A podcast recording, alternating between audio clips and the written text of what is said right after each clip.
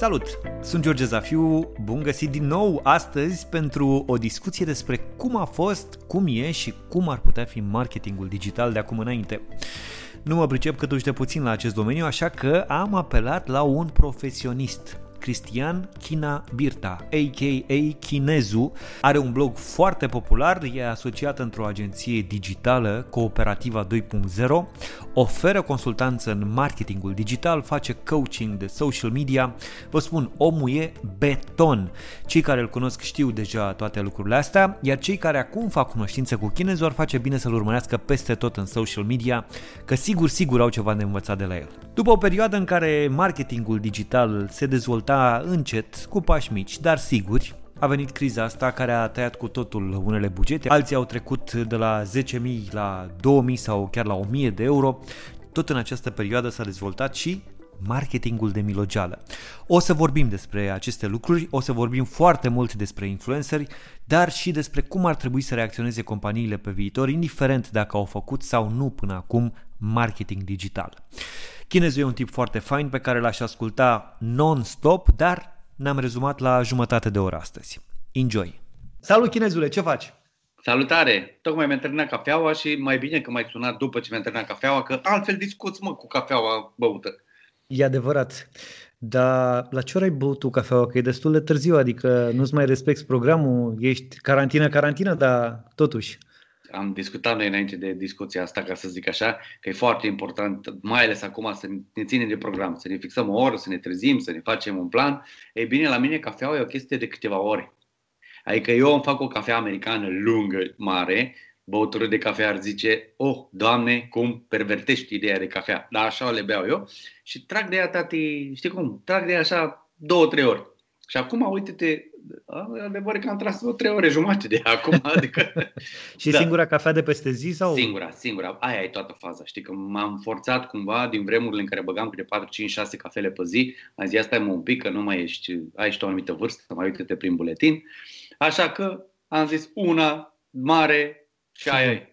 Da, stai că m-ai deturnat puțin. Eu sunt băutor de cafea și sunt tot la, mă rog, am fost chiar la nivelul de cinci șase, cum ziceai tu, pe zi. Cum ai reușit să treci la asta americană? Pentru că eu am aminte, la un moment dat am fost într-o vacanță în state și după două săptămâni de băut numai ceai de ăsta, bam, când am găsit o cârciumă italienească și mi-a dat un ristretto, am vrut să-i pup picioarele omului respectiv. Cum ai reușit, dacă ai fost băutor de cafea, de cinci șase cafele pe zi, să ajungi să bei una americană lungă? Băi, asta e ca orice lucru în viață, exact cum am, m-am lăsat de fumat. Eu m-am lăsat de fumat pentru că n-am mai fumat, știi? Cam așa, așa, așa. Corect. Mi-am pus în cap, bă, frate, nu mai beam atâta cafea. Ok, dar trebuie să găsești o soluție, că între a bea cinci cafele pe zi și a nu mai bea nimic, nu e ceva. Și atunci, în capul meu mi-am format așa, știi, că e ca la, ca la sportiv, ca la alpiniști. Hai să mă duc un pic, că cinci metri, încă cinci metri. Auzi, nu le pot bea pe toate cinci, că am zis că nu mai beau, dar hai să fac cumva să le beau cumva pe toate cinci de altfel. Și atunci am găsit că, practic, într-o cană de asta așa mare, știi cum o beau eu, ghici, îți alea cinci cafele bune, dar mai lăsate așa, mai cumva așa, știi? E și capul meu, practic, mi-am fentat. Este o carte, mă, foarte bună, lui Steve Peter, se numește Paradoxul Cimpanzeului. Și el are teoria asta, că în noi, în noi, în oameni, există un cimpanzeu, adică creierul ăla limbic, animalic, așa, și omul rațional, normal, civilizat. Dar n-ai cum, există amândoi. Și o ceartă continuă între ei. Eh? Și eu mi-am fentat cimpanzeul. Taci mă prostule, că cinci cafele sunt acolo. Tu nu vezi cât e de mare cafeaua asta. E și în timp, deși evident gustul n-are nicio legătură cu cafelele adevărate, dar în timp, ia uite că cimpanzeul zice, lasă-mă că e bine așa, n-are nimic. Și atunci omul civilizat, mă simt încă o dată foarte mândru că mi-am învins cimpanzeul printr-o mică minciunică. Doamne ajută să fie de la toată lumea. Sper ca zilele astea să-l convingi și pe cimpanzeul care produce bani să, să vină în continuare. Băi, să știi că cimpanzeul e ăla care nu mă consumă bani. Consumă bani și resurse, știi? Aia e problema cu cimpanzeul. El numai dăm, dăm, dăm, dăm, dăm, dăm, dăm, dăm. El numai cere, știi? Bun, din ce îmi spui tu, înțeleg că reușești să-ți păstrezi programul pe care l-aveai și înainte de luna martie. Cât de cât, mă rog. Iși, că să cam schimbă lucrurile, știi, că acum tu chiar mi-ai zis când, înainte de a vorbi că cu programul meu că după șaisprezece fără weekend, hashtag, adică după șaisprezece în timpul săptămânii și în weekend eu nu răspund la telefon. Sunt aici cu familie, la revedere, nu mă bag. Evident că acum s-au mai schimbat niște lucruri, adică bă, eu de exemplu sunt foarte fan de studenți. Păi mie dacă mă întreabă un student, nu vii să ții un discurs, o conferință, o ceva, dragii mei, cum dracu, nu, că voi sunteți generația, noi ne, suntem pârliți, prăjiți și alte sinonime. Și normal, ăla zice, sâmbătă am putea, haide mă, să fac și eu pentru o jumătate de oră, că le mai schimb. Mai intru mai pe LinkedIn, mai verific un mail, mai, na, și acum sunt clienți care săracii, știi cum e, am ce să zic clientului, nu mă interesează, ești în criză, dai oameni afară, mi se rupe, eu am programul meu, principiile mele și așa. Nu mai, dar, grosomodo, cam să știi că și acum în weekend, luni dimineața când am deschis telefonul, mi-am șapte apeluri de la oameni care m-au sunat în timpul weekendului, nu era nimic important. Și dacă am zis, leasă, că îi sun eu acum și văd. Numai că nu putem fi. Adică respectăm cumva uh, uh, Biblia personală în spiritul ei, nu în litera ei, în uh-huh. perioada asta, care e nebună perioada. Adică cum, ce să, adică toată lumea e nebună, perioada e nebună și numai tu ești normal la cap. Adică asta e de o falsitate evidentă.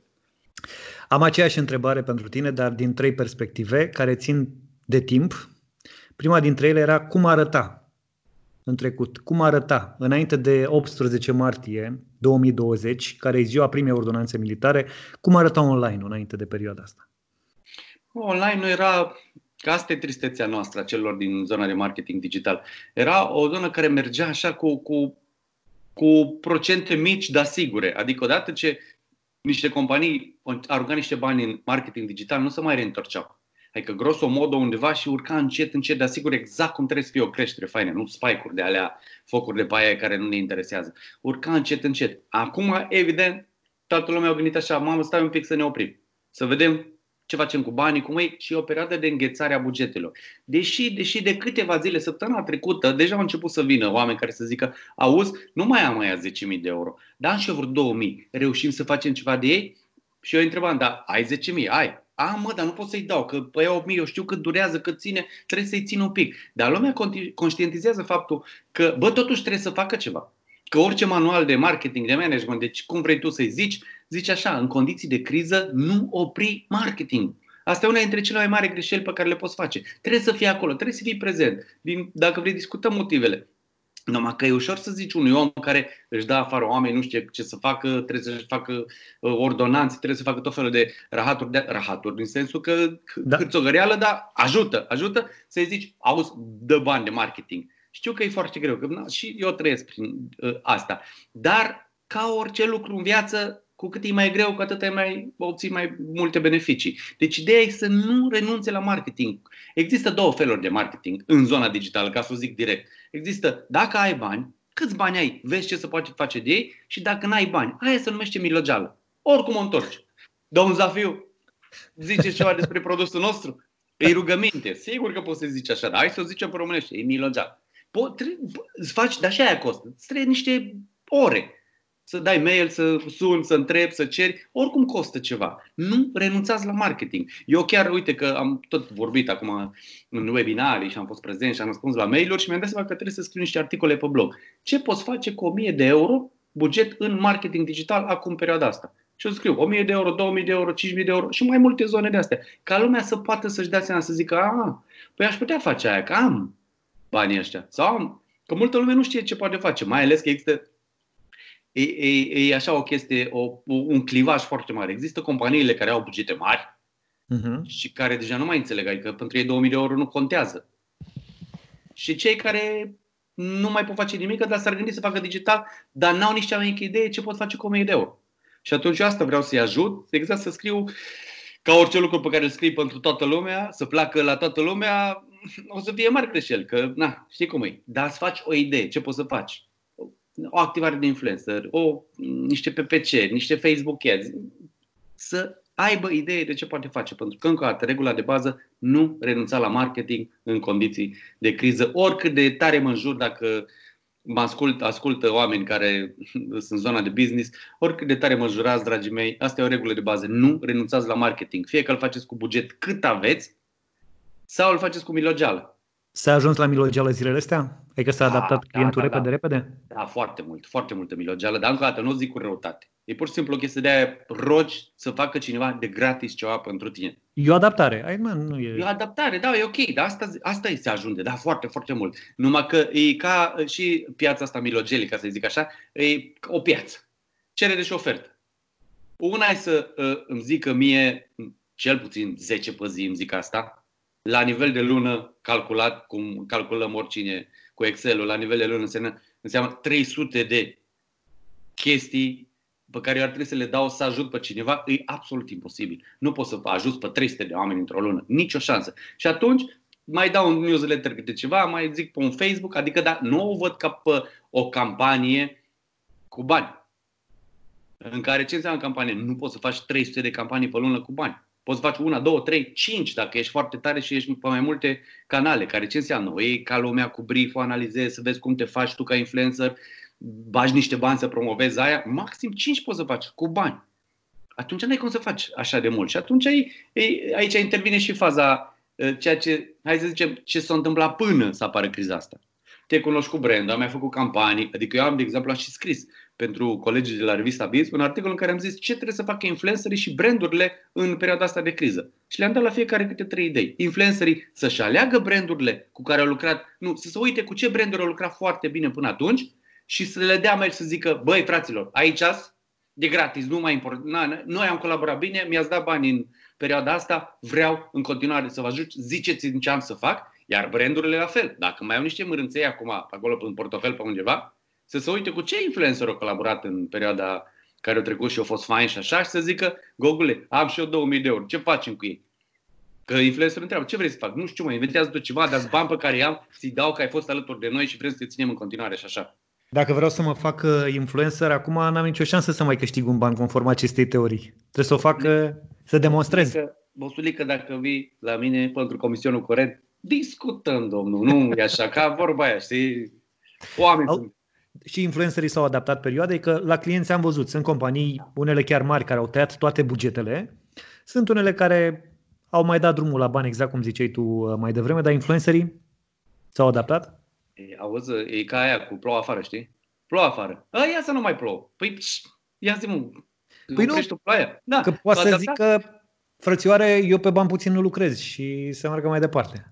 Să știi că unii așa zic în continuare și își mențin red card-urile alea, așa cât ce puține campanii există, își mențin red card-urile alea de sus, e treaba lor, e decizia lor de business, până, până la urmă e un business, iau niște costuri acolo, au niște oameni, au niște resurse, eu știu ce au acolo și își țin sus. Bă, nu pot, mai mult de atât nu. Alții coboară, alții se vând pe bani zero barat. Că vedem ce se întâmplă acum. Fiecare ia decizia lui, doar că fiecare criză, tu aduți aminte că în două mii opt, în criza aia, pentru noi, atunci eram numai blogări. Era da. Facebook și alte, alte rețele sociale, eram numai noi blogării, ceva în afara sistemului de presă. Și uh, de sistemului de presă și de marketing tradițional, să zic așa. Și evident, atunci când a venit criza, s-a dus dracu bugetele și oamenii căutau variante, căutau soluții. Și noi eram acolo, câțiva blogări, câțiva. Ia mă să dăm și la săraci ăștia ceva, să vedem ce iese. Opa, ăsta mă nu e chiar rău, adică obținem niște beneficii că lucrăm cu blogării. Deci pentru noi a fost un noroc. Acum, în criza asta, nu știu dacă o să întâmple tot la fel, eu sper să se întâmple tot la fel, să, începe, să înceapă dezghețul și companiile care deja știu marketing digital să revină cu niște bugete mai mici, da, să revină, iar cei care nu au făcut niciodată marketing digital, că aveau bani de T V, aveau bani de evenimente, aveau aia, să, aia, să zică, bă, de banii ăștia unde mă duc? Păi la digital nu e drag să mergi. Că în altă parte n-ai unde să mergi. Și atunci să vină. Eu sper să se întâmple asta. Și s-o mai observat în criza aia de atunci și și acum se începe să se observe, se întâmplă orice criză îi o sită, prin care se cerne lumea. Uh-huh. Se cern și companiile, din nefericire, unele care sunt foarte bune și promiteau și erau pe val, mai ales startup-urile, acum o să se ducă dracului. Din nefericire zic că asta îi, dar la fel se cer și, influen- și influencerii, care au mindset-ul de a fi profesionist. O să rămână ceilalți care sunt amatori din foarte multe puncte de vedere, în special punctele de vedere rele, nu o să mai rămână, că nu au cu ce să trăiască. Apropo de asta, definiția unui influencer pe care o dau eu, cum o văd alții, că e ca la fotbal, știi? Unul e stelist, altul e Namovist, unul e Real Madrid, altul e Barcelona. Un influencer puteai să zici și de rapidist. Așa. Rapidist, rapidist. Așa. Păi zic, mă, dar am zis să nu intrăm în tristeți, știi? Eu sunt optimist.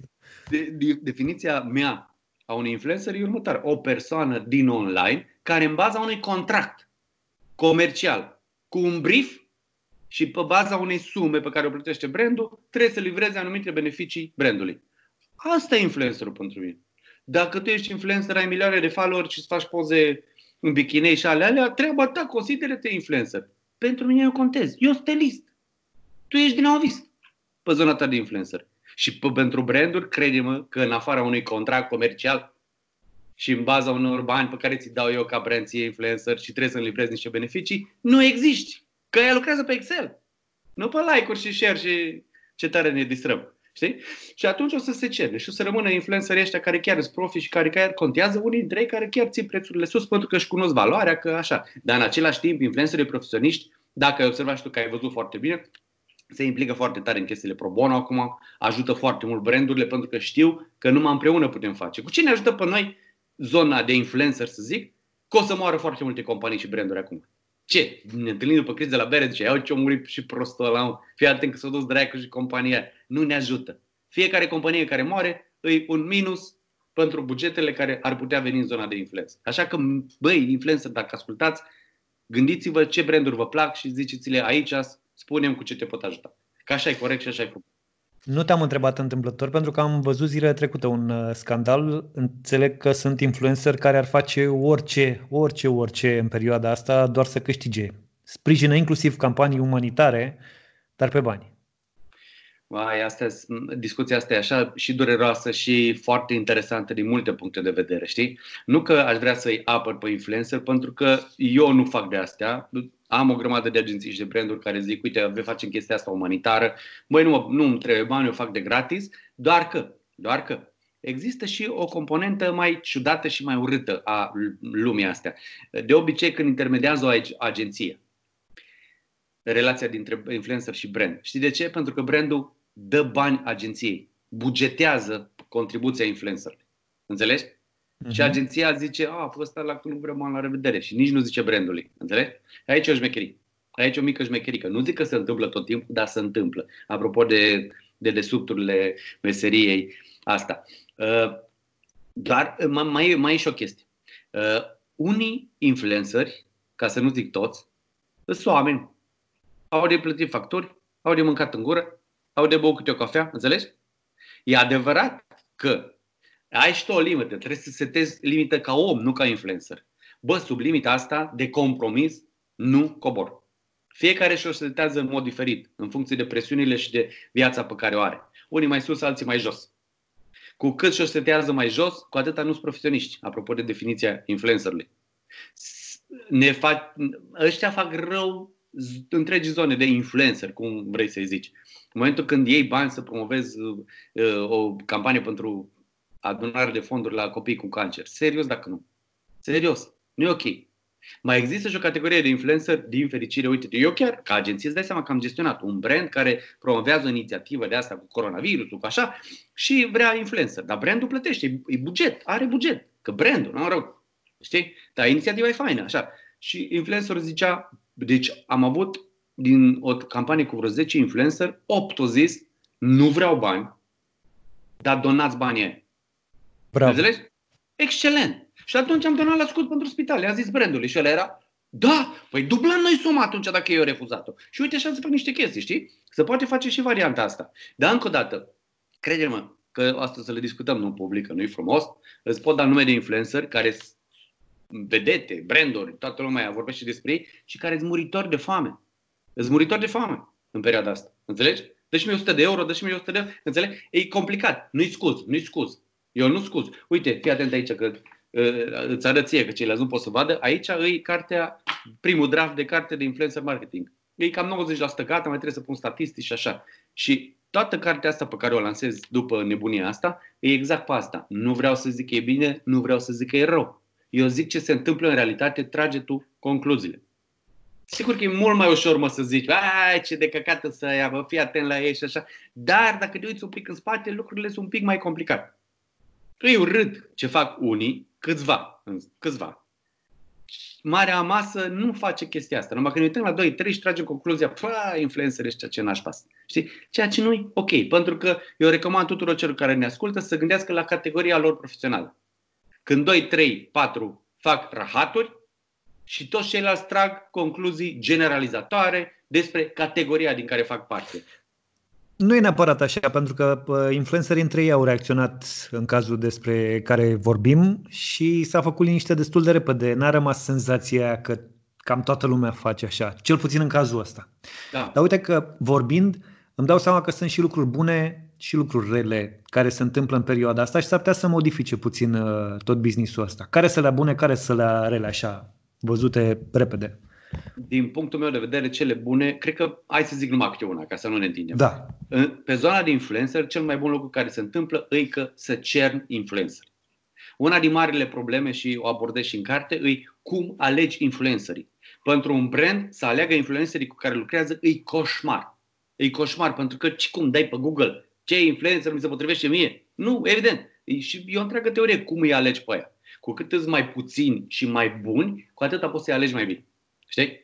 Deci asta mi se pare foarte, foarte cool, tot nervul pe care îl creezi la o grămadă de, de ăștia care se consideră influenceri și care zic acum, ia uite bă la ciobanul ăla ce ne zice că noi murim, că nu știu ce, bă, asta e. Și piața de influenceri e o piață. Gândești business, faci business. Nu gândești business, nu-ți dă nimeni bani, că ești tot frumos. Uh-huh. Bun.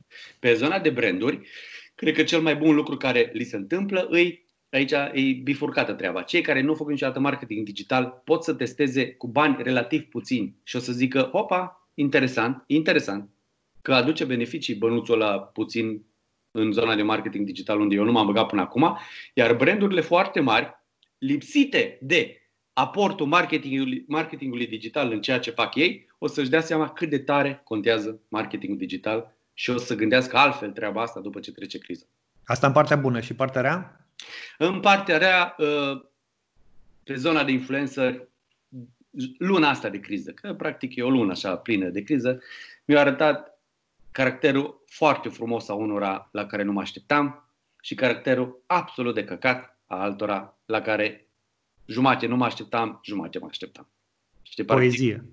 Da. Mă, nu-i poezie, dar așa ești. Adică, vezi, în condiții de criză, știi cum e vorba aia noastră populară, dă-i omului cât poate să ducă ca să vezi ce om e, știi? E, la unii dintre ei am văzut lucrul ăsta. Iar pe partea de companii, partea cea mai proastă e că s-ar putea să se sperie foarte tare de, de ceea ce înseamnă să uh, facă testări. Digitalul e extraordinar important să ai mindset de testare tot timpul. Și să zică, nu, vrem ceva sigur, vrem ceva sigur, nu mai vrem nicio testare. Vestea proastă e că nu există nimic sigur în digital. Și s-ar putea cumva să scurcircuiteze ceva și să zică vrem ceva sigur, mergem la celebrity sau ceva, să facă ceva greșel din punctul ăsta de vedere, pentru că nu sunt în logica de testare, care înseamnă, pe românește, să-ți pui ouăle în mai multe coșuri, nu într-unul singur. Am mers spunând asta cumva și la viitor, partea a treia din întrebare, cum o să arate toată zona asta de online după, după pandemie? Nu acum, după câteva luni, că o să dureze, o să se întindă totuși criza asta. Nu știu, nu știu, chiar nu știu ce să zic, că mie nu-mi place să uh, mă uit în viitor să mă dau deștept. Unul din nu, lucrurile... cum o să arate, cum, da. Cum o simți? Știi cum e? Unul din lucrurile pe care le fac eu cu mare, mare drag la început de ani, să mă uit la previzi... zece previziuni pentru nu știu ce, să facă toți aia și după un an mă uit, știi? Băi, praf stelar toți, mă. Praf stelar toți. Nu am cum să... Nu mă bag în de asta, dar există totuși... Eu hai să zic ce, ce sper eu să se întâmple. Să se profesionalizeze relația dintre branduri, influenceri și agenții. Ce înseamnă profesionalizarea? Înseamnă că trebuie să lucrăm pe un setup corect. Adică tu ai niște așteptări cuantificabile în suma asta, în beneficiile astea, iar eu pot să-ți livrez în condițiile astea, în suma asta și să cred eu că îți ofer beneficiile astea. Pentru că altfel e foarte multă poezie în piața asta. Gândește-te că am avut client care a venit producător de ceva profile metalice, nu știu ce, și a venit și a zis, băi, ție, mă, nu știu ce, metale, da. Zița. Și a venit și a zis, zice, vreau și eu o campanie cu uh, videoblogărița aia. Și eram, hă? Păi, dar care e șmecheria? De unde ți-o veniți? N-are nicio legătură. Păi, acolo e target tânăr, n-are nicio treabă cu țevile tale. Păi să uită fiica mea la aia și am zis că merită să fac o campanie, știi? Omul altfel, C E O, M B A, tot ce trebuie. Și cum zic? Vine așa cu niște avioane. Nu așa să faci. Asta e ca în anii nouăzeci, când uh, băieții șmecheri de atunci, care aveau bani să bage în publicitatea de la televiziune, uh, nu făceau decât să-și pună copiii uneori, sau rudele, vreo mătușă, vreo amantă, să apară într-un spot T V, știi? Da, da, da, da, da, da, da. Și zicea, ia uite ce am făcut noi acolo, ia uite, da, da, da. Să, adică se confundă de multe ori social media asta, digitalul ăsta, cu ai din mă ca la maneliști. De cele mai multe ori asta o greșeală fantastică și scriu despre asta și în carte, când nu ai decizie strategică de management să intri în marketing digital. Fără decizia strategică care înseamnă niște bani, ori niște beneficii, ca la maneliști. Ia mă și tu două sute de euro, ia zi mă ce știi tu digitalule. Păi așa mă tratez, așa-ți cânt și eu, să scap de tine să-ți iau banii, îți dai seama. Am vorbit cu Moise Guran acum vreo două săptămâni, care printre altele discutam noi despre, am, am vrut să discutăm inițial de cum, să reac, cum reacționează, cum ar putea să reacționeze companiile, angajații în perioada asta și așa mai departe, dar printre alte detalii mi-a spus că bugetele de marketing vor dispărea după toată nebunia asta și că nu vom mai, ăsta e modelul american, că americanii bagă foarte mulți bani în marketing, umflă produse și așa mai departe și că Europa nu va mai urma modelul respectiv. Ce crezi? Nu cred că se întâmplă așa ceva. Și de ce? Pentru că eu am teoria asta pe care tot zic în workshop-urile și în cursurile pe care le fac. Bă, nu e obligatoriu să faci marketing, mă. Bă, dar deloc. Deci chiar nu face marketing dacă te descurci fără să faci marketing. Dacă nu faci marketing și ți-ți merge bine, trebuie să fii idiot să bagi bani în marketing. Corect. Bă, dar dacă nu-ți merge bine, trebuie să-l faci trăznilar. Și atunci începi să zici unde poți să faci, ce poți să faci. Și ai mixul ăla, știi, T V, presă, câtă mai este, offline, B T L, marketing digital și vezi de câți bani ai și începi să faci calcule. Încă o dată, dacă nu-ți trebuie marketing, nu-l face. Nu-l face. Deci eu nu cred, eu nu de acord că o să moară, poate o să moară uh, definiția marketingului așa cum îl știm. Cum s-o tot schimba, de exemplu, C S R-ul. Știi? Corporate Social Responsibility. Acum să nu știu, nu știu cum. Dar tot aia în esență. Știi? Așa și la noi. Marketingul, în esență, e foarte simplu. Eu dau bani să promovez ce fac ca să scot mai mulți bani. Nu o să se întâmple asta, să moară așa ceva, principiul ăsta de funcționare, niciodată. Formele, da. Ca la marketing. Înainte de a exista digitalul, marketingul era în anumite forme. Ce făcea? Promova un produs, dând bani, ca să obțină mai mulți bani. A apărut digitalul, aoleu, ca o bombă. Pum! În tot ce înseamnă sistemul de, ecosistemul de marketing. Dar tot aia. Promovezi un produs cu niște bani ca să obții mai mulți bani. Asta nu o să se... Ce, ce drecu, mă, și în epoca de piatră făceau ăștia de astea. Știi? Când își vindeau măciuci între ei sau de alea. În atât exista marketing într-un fel sau altul. Traficul de măciuci era la modă și atunci și rămâne... și rămâne, rămâne în continuare, chiar dacă se numește altfel. Am amintit de business. Tu ai un business în uh, online. Ce faci în perioada asta? Închizi business-ul, dai afară oameni, încerci să-i păstrezi pentru că e foarte greu să-i formezi după aia. Cum reacționezi? Noi, eu am stabilit cu asociatul meu că trei luni de zile înghețăm practic tot ce înseamnă salariu și echipă. Trei luni de zile ducem noi asta. Asta e, deși au căzut mult bugetele și așa. Dar nu numai că, așa cum zici tu, în momentul când ți-ai format niște oameni și noi la Cooperativa doi punct zero avem o echipă extraordinară, pur și simplu genial. Ne simțim bine și când ieșim la bere. E minunată echipa asta. Și ar fi enorm de, de rău să, să spargem echipa asta într-un fel sau altul. Dar te gândești și omenește, mă. Omenește te gândești. Păi dacă îl dai afară pe ăla săracul, dacă tu poți să faci, chiar dacă mai dai de la tine în perioada asta, orice antreprenor știe că aportul de capital, care oricum e cea mai proastă variantă de finanțare a unui business, dar n-ai ce să faci în perioada asta, că nici credit nu mai poți lua, ce bancă îți mai dă credit acum, pa, te pup, nimeni nu-ți mai dă. Aportul de capital, ca să îți ții echipa unită, e extraordinar de important. Și noi o să facem asta trei luni de zile. Că mai mult nu știu dacă o să putem. Acum, trei, adică încă două luni de acum încolo, practic. Să vedem. Să termine, nu să termine, ce se întâmplă. Eu sper din tot sufletul că dezghețul ăsta pe care deja îl vedem, dezghețul ăsta de bugete, o să ne permită să nici nu ne mai gândim la treaba asta, să uh, dăm oamenii afară. Ba, eu, optimist fiind așa cum ai zis și tu că ești, eu aș vrea să, ca în perioada asta, nu numai să nu dăm afară, ci să mai angajăm încă doi trei ani. Ca să avem atât de multă muncă de făcut. Unde îmi depun C V-ul? Vorbim, vorbim, vorbim, că ne cunoaștem și... Uh, mi-ai recomandat o carte, ai făcut de toate uh, în podcastul meu de astăzi. Mi-ai recomandat o carte, ceea ce faci uh, în mod susținut pe, uh, pe LinkedIn, am văzut în mod special. Uh, mi-ai ținut cursuri, mi-ai dat bucăți din cursurile pe care uh, le predai, mi-ai dat și consultanță. Blogger n-ai fost, că n-ai cum să scrii aici, dar ai fost podcaster și de da. Chestia asta te-ai ocupat. Și am zis și de cartea mea pe care o scriu de marketing. De asta, aici marketing. Voiam să ajung. Da. Zi-mi când lansez cartea, pentru că uh, ai dat fragmente din ea în newsletter-ul pe care îl trimiți. Da. Când lansez cartea? Uh, știi cum e cu cartea asta? Mă căcăi de la ea, ca să zic așa, cu vreo opt luni înainte de a începe criza asta. Și tot scriam și așa, dar tot timpul aveai altceva de făcut. E, acum, stând acasă, am zis, băi, deci dacă acum nu termin de scris, înseamnă că sunt ultimul idiot.